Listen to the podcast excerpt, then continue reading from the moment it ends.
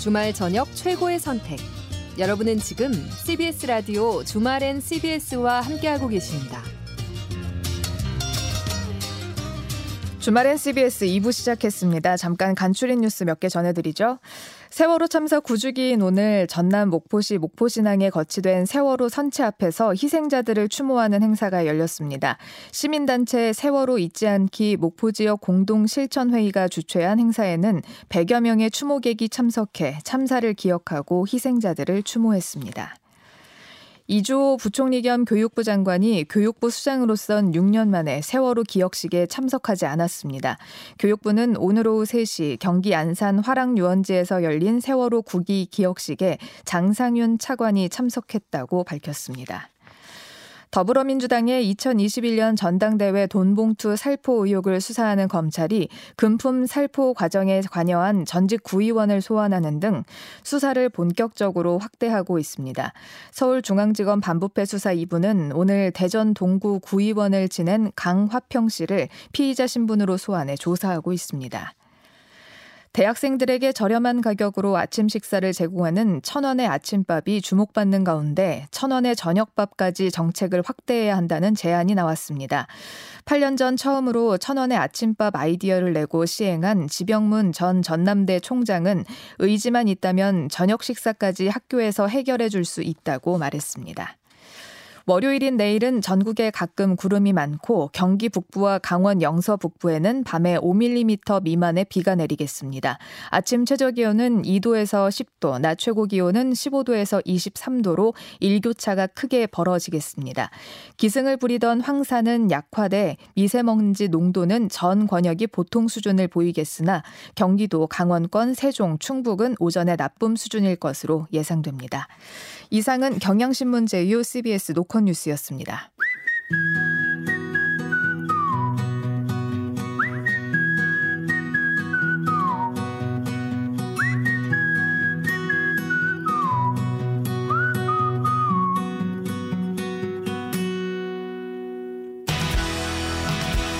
초대석 시간입니다.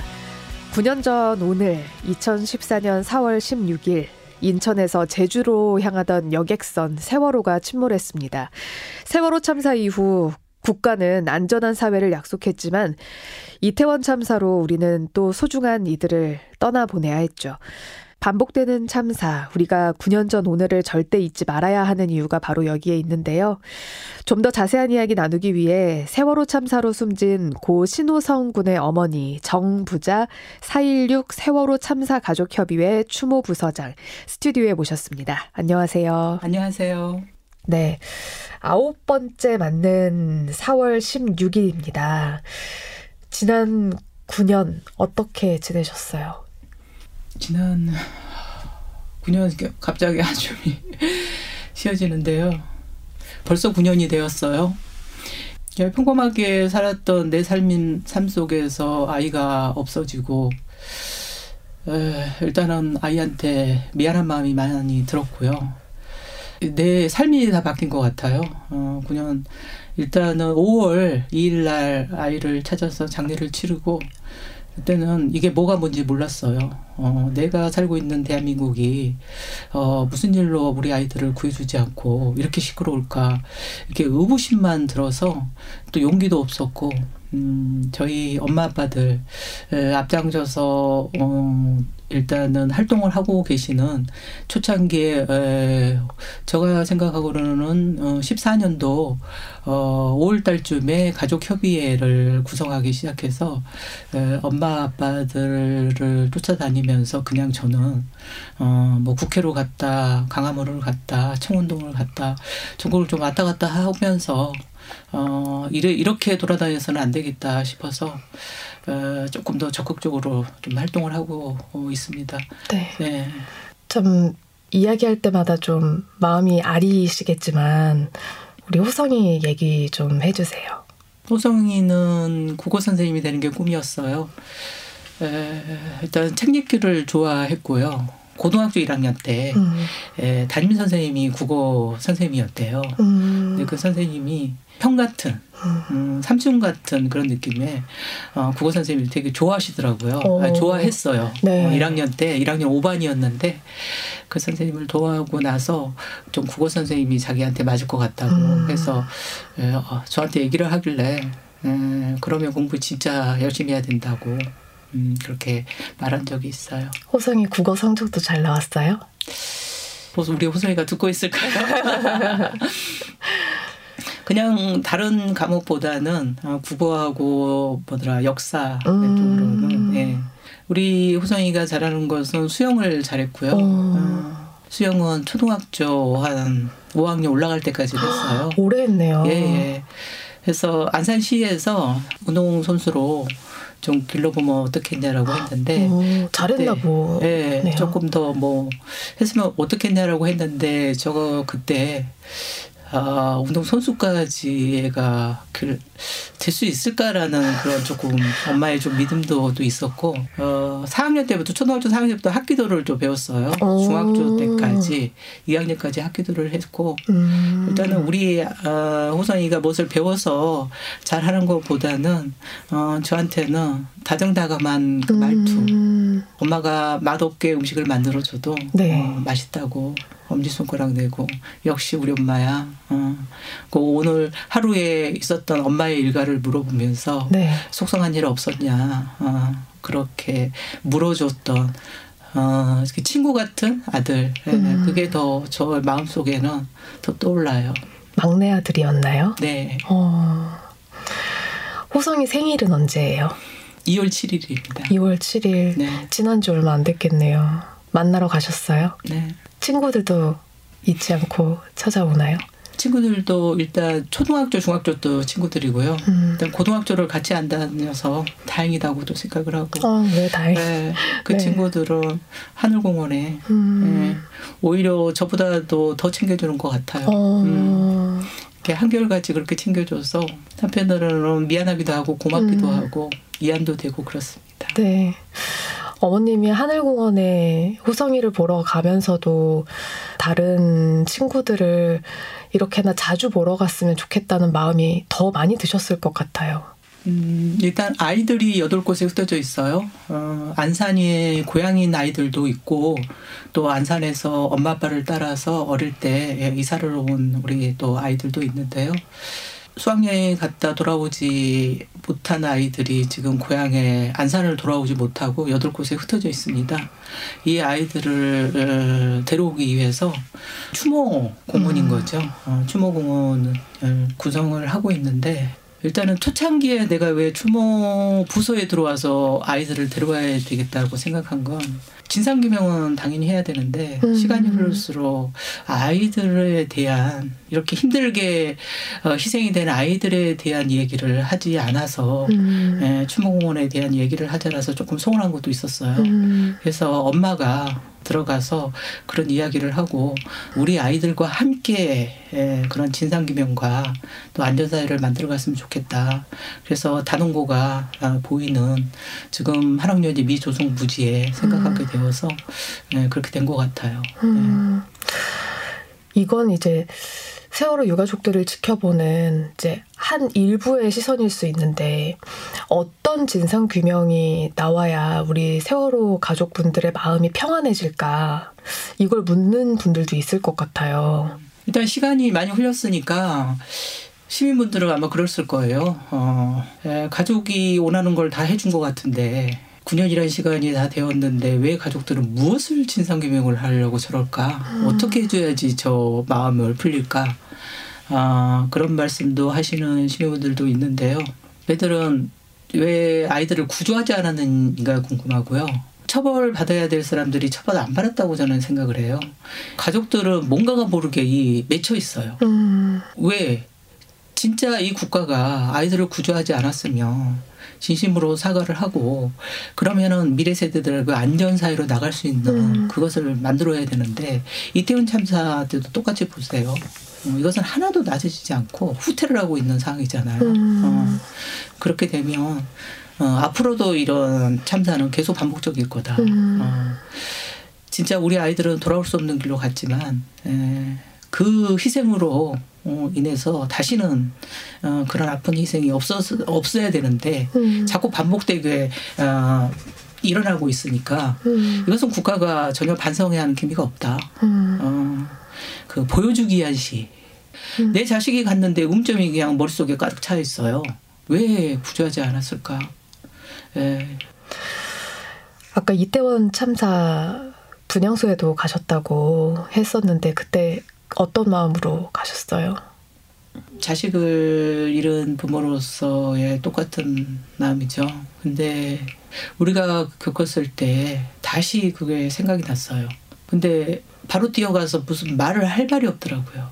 음. 근데 저희들도 그랬지만 그 당시에 1호라는 말이 무슨 말이 필요할까? 음. 어, 무슨 말이 필요하지? 이걸 아프다 그래야 되나요? 어, 미안한 마음이 자꾸 들었어요. 왜 미안하셨어요? 우리가 8년이 넘도록 9년이 다도록 이렇게 활동을 하고 이거 싸우고 있는데 왜 사회는 하나도 안 바뀌고 있었을까? 음. 어, 우리의 착각 속에 우리가 살고 있었나?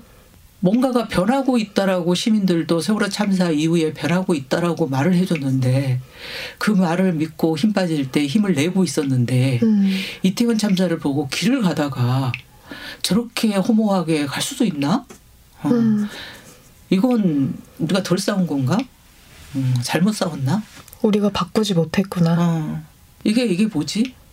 오히려 세월호 부모님 엄마 아빠들만 그런 생각이 안, 드는 게 아니라 세월호 참사 이후에 네. 함께 활동해 오신 시민분들도 그런 생각이 들었을 것 같아요.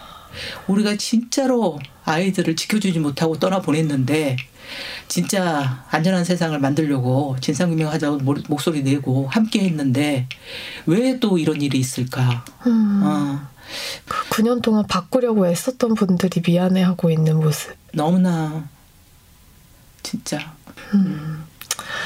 며칠 전에 기자회견을 하셨는데 그때 그곳에서 대한민국에서 유가족으로 산다는 게 참 힘든 것 같다라는 말씀을 하셨어요. 근데 저한테는 이런 일이 안 벌어질 줄 알았어요. 저는 그냥 너무너무 평범하게 어, 내 가족만 잘 꾸리고 내 아이만 잘 키우고 그렇게 특별한 가정도 아니고 그렇게 평범하게 살았는데 내 뜻하고 틀리게 아이를 잃고 있는데 왜 사람으로서 또 제2의 제3의 이 상처를 받고 이렇게 살고 있을까? 음. 어, 왜 에, 자식을 잃- 잃은 유가족이 음, 이것을 아프다고 애치지도 못한 이 세상에서 살아야 하며 왜 형제 자매는 내 동생이 어, 내 에, 누나 오빠가 이런 일을 당했어 하고 말을 못하는 이 세상에서 숨지기고 내가 죄인처럼 이렇게 살아야 되는 이런 세상인가? 예, 그렇게 에, 살고 있는데 또 계속 그냥 너무 입에 담지 못한 말로 또 상처를 주고 어떻게 보면은 호성이 엄마로서 그분들이 어쨌든 보면 더 불쌍할 때가 있어요. 왜 어떻게요? 오직 했으면 자식을 이렇게 비참하게 보내는 이렇게 살고 있는 이 부모들을 그 입에 담지 못한 그런 혐오스러운 말로 이렇게 하는지 그 사람이 뭐가 아프길래 이러지? 음, 야. 이거보다 더 아픈 슬픔을 가지고 있는 걸까? 어, 그렇게 뭐 어쩔 때는 그 치금심도 어쨌든 저 개인적으로 생겨요. 뭐가 아프길래. 근데 뭐 걸어 다니면 유가족인지 모르고 걸어 다니면 그런 말도 해요. 우리 옆집에 유가족이 사는데 맨날 뭘 시켜 먹어. 나는 내 자식 군대 가도 며칠은 밥도 못 먹었는데 아이고 웃겨. 어. 그런 말들을 어, 하고 이렇게 같이 걸어가면 그런 말들을 하고 다닐 때 음, 나도 안산 시민이었고 진짜. 어, 이렇게 살고 있는데 왜 그럴까? 어떤 마음으로 그럴까? 에, 그래서 세월호 유가족 그 엄마들은 우리 아이들이 이제 돌아와야 되잖아요. 그러면 안산 시민하고 잘 지내야 되겠다. 엄마들이 이렇게 포기하면 우리 아들들이 더 힘들겠다. 음. 그래서 좀 다니고 있어요. 근데 지금 얘기하면서 막 생각을 떠오르니까 네. 갑자기 나도 모르겠어. 갑자기 내가 쫄아드는 막 느낌이 드네요. 아 힘내야지. 아왜 그러지? 어머니 힘드세요. 근데 또 어머니 여기에서 지지 않으시고 거기에서 반대하는 사람들 만나서 밥을 같이 드셨다고요. 일단은 마을에서 어, 처음에는 우리 고잔동 주민들이 에, 그 행정복지센터 옥상에서 가족들 불러서 밥 한 끼 먹자 이렇게 했어요. 이제 지나고 나서 얘긴데 네. 첫, 첫해 밥을 먹었을 때는 안산시 인부들아 고잔동 주민들이 말을 못 굳었다. 왜, 왜 그냥 얼굴들이 너무 무서워서. 어. 어. 이제 3회차 계속 이제 17년, 18년까지 한 3, 4회는 했을 거예요. 그러고 하고 나서는 얼굴이 그래도 웃음기가 있어서 말할 수 있다라고 했는데 일단은 고잔동 주민들하고는 단원고 존치 문제도 있었잖아요. 음. 그때 이제 재판 좀 싸웠죠. 어. 어. 그때 싸우고 아 고잔동에 내 이웃이 그랬나 음. 그런 또 소란도 있다가 그리고 생명안전공원이 이제 미조성 부지에 하릉유원지 된다고 하니 또 현수막을 막 그 앞에다가 아이들이 살았던 동네에다가 연립단지에 다 걸더라고요. 뭐라고 그- 예. 뭐라고 걸어요? 그냥 해고를 그려놓고 어, 절사 반대 예, 그런 식의 좀 그려놓고 했는데 또 거기에 예, 일부의 국회의원들은 아예 뭐 그걸 공약이라고 이제 걸어놓고 절사 반대. 예. 그 반대하는 이유가 뭐예요? 일단은 집값 떨어진다. 하. 그러고 바로 이제 연립단지하고 바로 옆이에요. 어, 옆인데 조금 그런 식으로 혐오스럽다 이제 그런데 제일 많이 나온 것은 우리 재산권 집 떨어지고 나 내 집 앞마당에 네, 앞에다가 이제 그걸 지어놓느냐 이제 그러는데 저는 계속 지속적으로 우리 가족협의회 부모님들이 계속 만나는 것은 장례 문화가 틀리기 때문에 반대할 수 있다. 음. 또 이분들을 일단은 친해지자. 그 밑바닥에는 어, 세월호 유가족들이 아이를 보내놓고 아픈 부모이면서 이상하게 내 이웃들이 이런 말을 많이 했어요. 어, 보상금 받아서 이사 간다며 가구 바꾸던데 차 바꿨던데 그런 얘기를 처음부터 이렇게 많이 하기 시작했어요. 예. 근데 가족들은 저부터요. 어, 재건축이 연립단지에서 재건축이 된다고 알- 너무나 아들아들하게 살다 보니까 아이를 딱 보내놓고 내 삶을 다 두드러 깨버리고 싶더라고요. 아. 예. 내 자식을 위해서 이렇게 알뜰살뜰 살았는데 내 인생이 다 망가져 버린 거예요. 그래서 그 일부의 부모님들은 음. 아마 다 버려버리고 싶었을 거예요. 예, 근데 그것을 왜 그런 식으로 어, 보상금을 받아서 뭐 했냐, 뭐 했냐 이상한 소문들로 그때 아이들을 어, 일단 수습을 해서 아이들 보내놓고 얼마 되지도 않은 상황인데 그렇게 난리를 치고 동네에 소곤거리고 그러더라고요. 음. 그래서 일단은 안산에 어, 아이들이 살았던 그 동네에 이런 소리는 안 나오게 해야 되겠다 음. 싶어서 에, 동네 분들하고 좀 친해지기 위한 음. 처음에는 생명안전공원을 네. 홍보하기보다는 좀 친해지려고 이제 들어가서 아. 어, 봉사도 하고 같이 밥도 먹고 그래서 지금은 이제 얼굴을 알고 좀 많이 친해졌죠. 아. 어, 모든 안산의 행사들은 거의 다 에, 찾아가면서 얼굴을 내밀었던 것 같아요. 아. 예. 그러면서 이제 친해지면서 이제 친해지니까 대놓고 생명안전공원을 반대하지는 음, 못하고 있으나 음. 예. 네. 지금 어느 정도 진행이 되고 있어요? 지금은 저기 마지막 행정 쪽에 그 절차를 좀 밟고 있어요. 그4.16 생명안전공원은요 기존 추모공원하고는 전혀 틀려요. 에, 큰 틀에서 보면은 365일 1년 내내 어, 프로그램이 돌아가는 그런 행사입니다. 어떻게 보면 어, 무슨 추모공원이 그래 그렇게 할 수 있지만 저희가 지금 상상을 한번 해보시기 좀 바래요. 일반 추모공원에 가면 일단은 어, 희생자분들 모시져 있고 그 후에는 네, 없어요. 그런데 아, 4.16 생명안전공원은 두 동이 있습니다. 네. 한 동은 어, 아이들이 있는 공간, 아이들이 살았을 때 아이들의 역사, 음. 어, 일단 가족, 아이들도 가족이 있었잖아요. 예. 네, 그런 것으로 전시를 아마 할 거고, 에, 그 다음에 한 동은, 어, 시민들의 공간이에요. 음. 어, 한동은 우리 부모님들이 특히 에, 생명안전공원을 만들기 전에 에, 이렇게 토론회 같은 걸 많이 했습니다. 어, 어떻게 하면 생명안전공원이 우리 아이들의 공간뿐만 아니라 우리 부모님들의 공간뿐만 아니라 시민들이 또 우리의 아이들이 청소년들이 여기를 이용할 수 있을까? 이제 그래서 워크샵도 많이 하고 토론회도 해서 조그만 생명안전공원 소, 소책자가 또 나왔어요. 또 시민분들의 또 이야기도 듣고요. 그래서 또 한 공간은 일단은 대형 그 무대 전시관 네, 있고 공연 같은 거 할 수 있는 큰 공연장이 있고 조그만 공연장이 있어서 이 공연장이 틀에 박혀 있는 공간이 아니라 에, 한편으로 의자가 이동할 수 있는 공간으로 음. 비가 왔을 때는 밖에서 하지 않고 안에 들어와서 모든 프로그램을 돌 수 있고요. 또 엄마들이 에, 지금은 다양하게 이제 9년 동안 있으면서 부모님들이 자신에 맞게 음, 많이 좀 배우고 자격증을 음. 많이 땄어요. 네. 지금 이제 늘품 학조를 구성해서 우리 청소년들하고 1년에 한 몇 개월씩, 1년에 한 3개월 정도를 청소년들과 함께 하거든요. 음. 에, 청소년과 함께 했는데 이 부모님들이 에, 전국에서 어, 학생들이라든가 어, 시민들이 찾아왔을 때는 어, 우리 아이들한테 에, 들려주지 못했던 걸 이야기를 들어주는 엄마 음. 방에 있을 수도 음. 있고 또 합창을 같이 할 수 있고 또 연극을 함께 할 수 있고 네.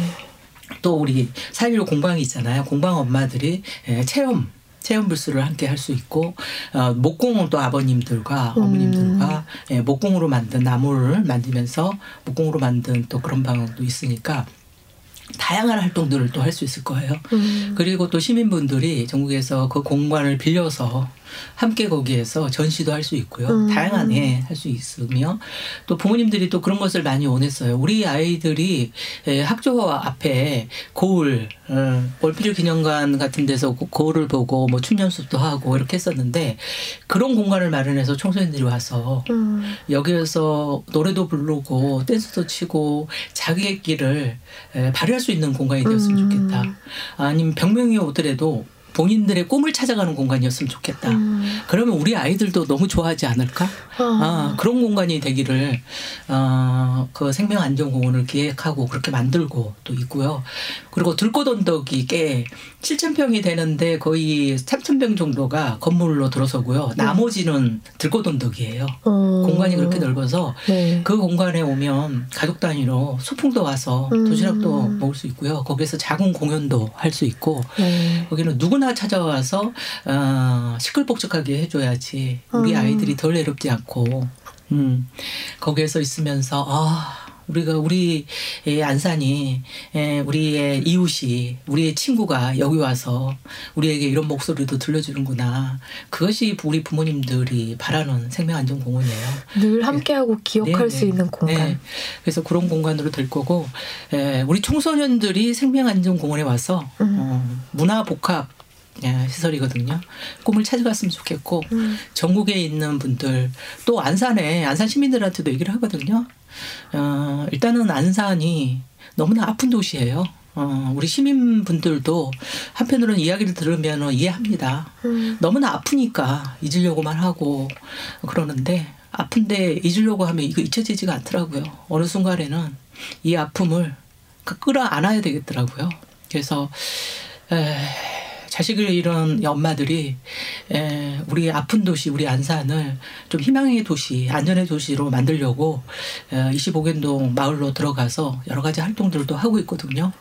그래서 우리 안산 시민들도 아 아픈데 제발 좀 그만했으면 좋겠어가 아니라 에, 우리 아이들이 돌아올 수 있도록 우리 안산 시민들이 맞이한다면 에, 전 세계에서 어, 대한민국 안산을 에, 다시 우러러 보지 않을까 음. 저는 그런 안산으로 만들고 싶고 우리 부모님들도 그렇게 만들기를 또 원하고 있습니다. 네. 네. 서로가 보듬는 곳이 네, 되길. 네. 그런 안산이 틀림없이 될 겁니다. 네, 네. 당연히 될 것 같습니다. 마지막으로 우리 호성이가 지금 엄마 보고 있을 텐데 호성아 엄마 라디오 나왔다 자랑하실 거 없으신가요? 호성 우리 막둥이 호찌 엄마 불잔데 기독교 방송에 나가서 음 아, 아들 엄마 되게 답답해했지. 근데 엄마 답답하게 안 살라고 아들 가고 나서 용기 내서 열심히 활동하고 있어. 그런데 마음대로 안 되네. 어, 생명안전공도 빨리 완공돼서 친구들 데려오고 멋진 엄마 모습 보여주고 싶은데 갈수록 엄마가 약해지는 것 같아. 근데 어, 우리 호송이도 그렇고 얼마나 힘들었겠어. 엄마 이것은 괜찮아. 조금 더 힘내볼게. 아들 사랑해. 앞으로 우리 어머님 그리고 유가족들 바라는 대로 물음표가 느낌표가 되는 그날이 꼭 왔으면 좋겠고 생명안전공원도 빨리 착착 진행이 됐으면 좋겠습니다. 호성이 어머님, 정 부자님과 함께했습니다. 고맙습니다.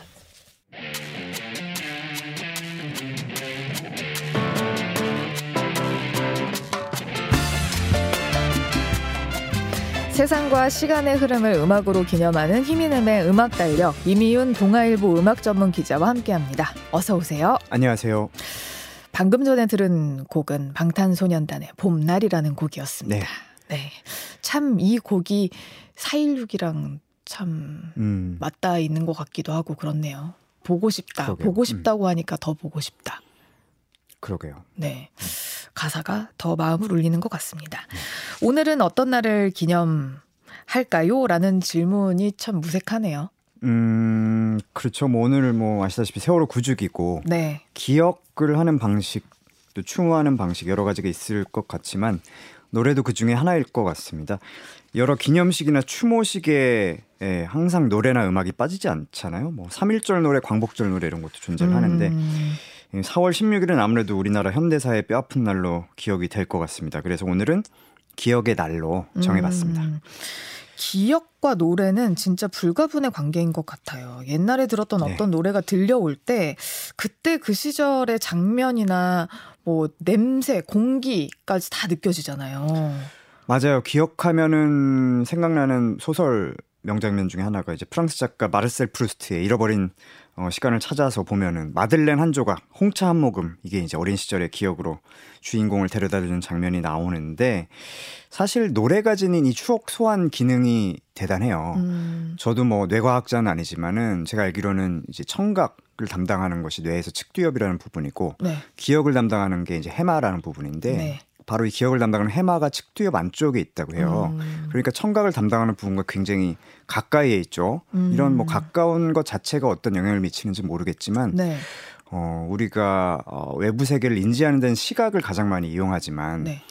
또 두 번째로 많이 이용하는 감각이 청각이고 네. 그렇기 때문에 조금 더 내밀하게 인간의 기억을 잘 저장하고 있는 것이 음. 청각 그리고 청각 중에서도 또 그것을 자극하는 노래나 음악이 아닐까 음. 뇌피셜입니다 저의 예. 네 근데 진짜 그런 것 같아요 우리 학창 시절에 한창 힘들 때 들었던 노래 네. 이런 노래도 딱 들으면 아 그때 생각이 막 불현듯이 나고 가슴이 아리기도 음. 하고 그런데 특히나 우리가 이 4월 16일 그날 그 당시에 들었던 곡들 그때 추모하면서 들었던 곡들은 들으면 네. 그냥 가슴이 너무 아린 것 같아요. 어 맞아요. 사실 그 2014년 4월 16일이죠. 그 이후에 이제 추모와 기억의 의미를 담아서 만들어진 노래들 네. 상당히 많은데요.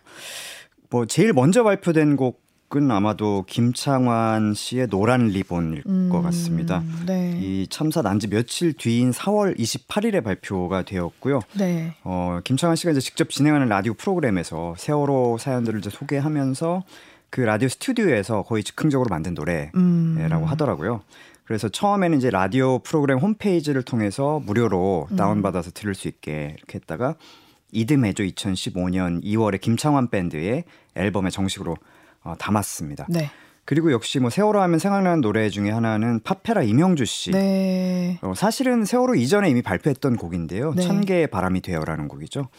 이 곡을 그해 5월 1일에 추모의 의미를 담아서 재발매를 음, 하면서 네. 뭐 아직까지도 대표적인 세월호 추모곡 가운데 하나로 널리 불리고 또 널리 들려지고 있습니다. 이럴 때 보면은 이 슬픈 참사에 대해서 예술가들 중에서도 네. 음악인들의 반응이 제일 빠른 것 같아요. 맞아요. 이제 노래라는 것이 뭐 영감을 받으면 상대적으로 창작 시간이 좀 덜 소요되고 빨리 음, 이렇게 좀 음. 만들어낼 수 있기도 비교적, 하고. 네. 네, 그렇죠. 역시 뭐 청각과 기억의 어떤 상관관계 이런 것도 음. 있을 것 같기도 하고요. 네. 어, 제주도에 사는 싱어송라이터죠. 루치드 폴. 2015년 말에 내놨던 7집이 있는데 누군가를 위한이라는 제목의 앨범이었어요. 이 앨범에는 어, 세월호뿐만 아니라 여러 어, 헤어진 사람들, 작별한 사람들에 대한 그런 어, 기억하는 의미를 많이 담았던 작품인데요.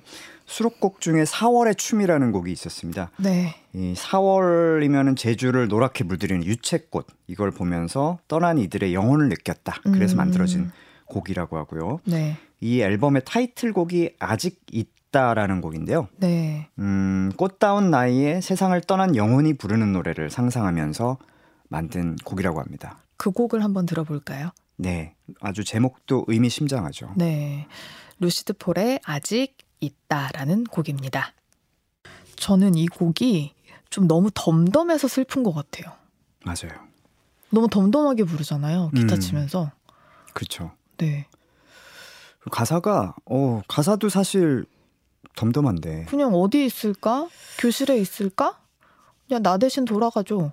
음. 그냥 이런 느낌으로 얘기를 하고 있으니까 네. 뭔가 너무 덤덤해서 슬픈 것 같더라고요. 이런 가사도 있어요. 꽃들이 피던 날 난 지고 있었지만 나는 아직 있어. 그리고 약속 하나만 해주겠니 친구야 무너지지 말고 살아내주렴. 뭐 이런 가사들. 음. 음. 참 울림이 깊이 남는 것 같아요. 네.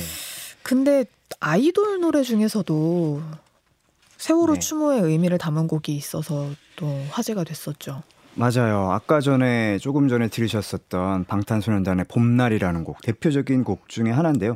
사실 아이돌 가수들은 지금까지도 그렇지만은 사회적인 메시지를 내는데 좀 인색한 측면이 있어요. 쉽지 않죠, 그리고. 그렇죠. 네. 네. 그런 측면이 있는데 그래서 그런 예가 많지는 않습니다. 근데 음. 그래도 방탄소년단의 봄날 2017년 앨범에 수록이 되어 있었던 어 곡인데요.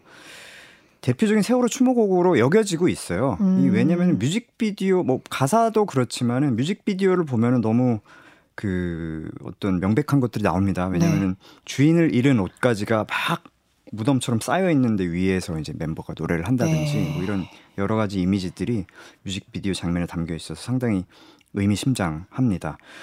그리고 FX라는 그룹이 있었죠. 네. 그룹이었고 SM 엔터테인먼트 소속이었는데 2014년 7월에 발표했던 음, 3집 Red Light라는 곡 그 앨범이 있었어요. 네. 여기 이제 동명 타이틀곡 바로 이제 Red Light라는 곡이 네.